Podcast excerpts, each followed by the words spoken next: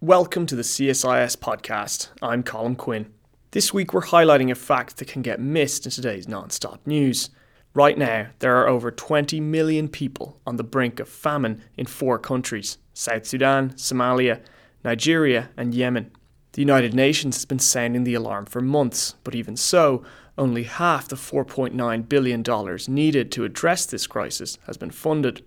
This week, C S I S hosted an expert discussion to once again highlight this issue, and it was led by Kimberly Flowers, the director of our Global Food Security Project. We begin this week by discussing what common thread links these four countries. Well, the common thread is conflict, um, but before I dive into that, I think it's important to first state that there aren't actually four famines right now. So we're saying four famines because it's easy to kind of talk about the situation, but it's really four countries on the brink of famine, and that's an important distinction from a technical perspective. Um, the United Nations did declare famine in South Sudan in February this year, but then they lifted it in June. Now, that does not mean by any stretch that what's happening is not catastrophic and not historic, because it is in all in all four countries. Um, and and the common theme absolutely is protracted conflict. Um, certainly in Somalia, there's also been years of consecutive or consecutive years of drought that has um, had a different influence. But you see, um, I mean, conflict in the sense of there's poor governance, there's insurgencies. I mean, we could talk about the different elements and, and the types of conflict in each four countries. Um, but the other thing to keep in mind, maybe this is also a common thread, but this is a common thread of all all situations when you use the word famine, is that it's man-made and it's preventable. Um, Alex de Waal, one of our speakers on the panel yesterday, made a really interesting point. I thought that it's purposefully is for the gender element man-made. Famine's never been woman-made. Um, but the really important point here is that it's always preventable. There's no reason for this to happen. I mean, there is hunger in the world, and I could talk about why there's hunger. But when it comes to famine or starvation, um, that only happens because it's purposeful. Just going back to what you said at the start about about famine and how it's defined, I think that's that's a really interesting point, because if it's not defined, then you know no action can be taken. So so what are the steps there? Who who does who decides if it's famine? Who um, who rings the alarm? And then who goes in to help? How does that all work? So from a technical perspective, there's something called the Integrated Food Security Phase Classification. Essentially, it's like a, a five categories, and famine would be the fifth category.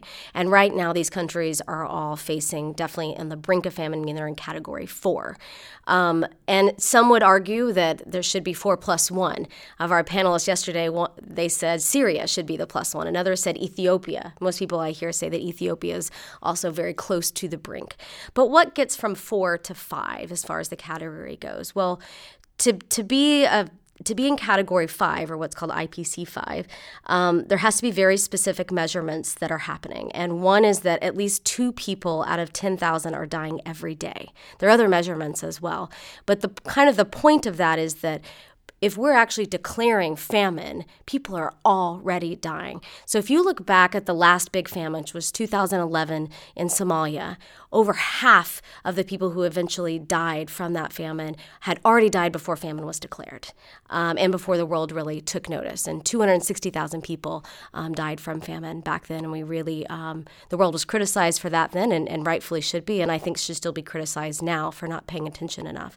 So who declares it? Well, couple different steps. Um, first and foremost, I think it's important to keep in mind um, the U S government's leadership role in this, and that is that there's the U S A I D-funded program called FUSENET. It stands for the Famine Early Warning Systems Network. It's been around for three decades. It was in response to the eighty-four eighty-five famine in Ethiopia, but to be honest, that the, the famine in Ethiopia that we think of in eighty-four eighty-five actually affected twenty-one other African countries at the time, fourteen of which were on the brink of famine. But um, we all remember mostly Ethiopia. Um, but the the FUSENET, um, this program, it works with multiple U S agencies, from NASA to, to USAID to many others. And they have satellite imagery. They have people on the ground. They work in thirty-six different countries, doing with our most advanced technology we have, following everything from rainfall to um, production, um, um, to, to get a sense of what food insecurity looks like sort of in prediction, like six months out. And FUSENET has been showing us very clearly for the last several years, but particularly for the last year, of what we were what we were going to be facing this year from a global perspective. Um, but really, it's the United Nations to come in to actually declare famine. Um, part of the challenge you have is in order to reach those metrics, um, you have to have good in, intel on the ground. And when you have conflict like you have in every single one of these countries, it's very hard to get that kind of data. So I've talked to people who have been on the ground in Yemen recently who have said there's absolutely famine happening. They're reaching these standards, but we don't have the right kind of metrics to kind of prove it. So that's another complication of this, is why you don't want to use the word famine loosely. You want to be very cautious and careful in, in using such a term. At, at the same time, you know, how do you kind of get the right information when um, communities are isolated and violence is the norm? So looking back on the uh, twenty ten to twenty twelve um, Somalia famine, um, I'm reading up on it, the, the, it was the deputy head of Somalia for U N Food and Agriculture was saying that the main lesson they learned from this was uh, to respond early on. Okay. Have we been able to respond early to these? Is is it? It hasn't broken out into full scale famine.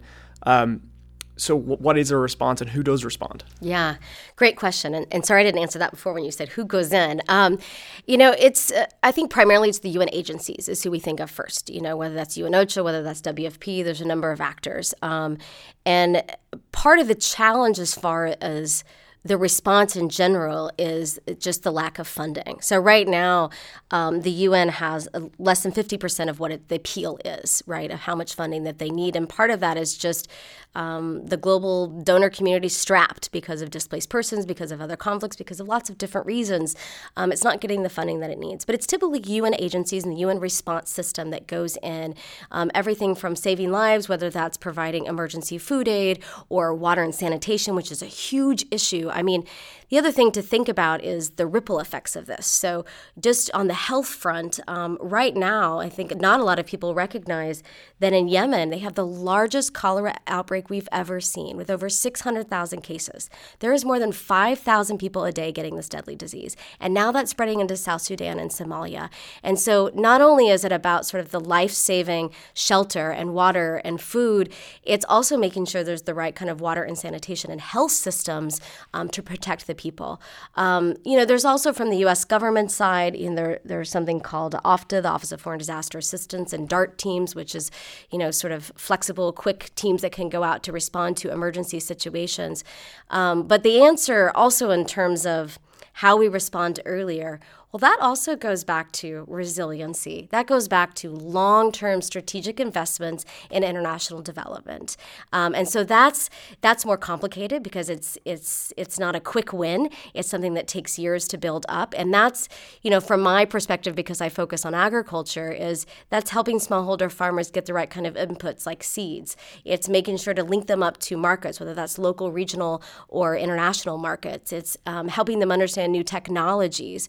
The challenge with some of that is, is you can't always control a drought. Climate change is very real. And so you can teach these farmers all that you want and have the technologies and the know-how how to have better um, production and increase their income, but you can't control a severe drought. Um, I mean, you can certainly have new technologies, have drought-resistant maize seeds, for example, which are helpful. Um, but I think some of the challenges that we're seeing is that um, climate change compounded with protracted conflicts and bad governance, is it's hard to be resilient to that.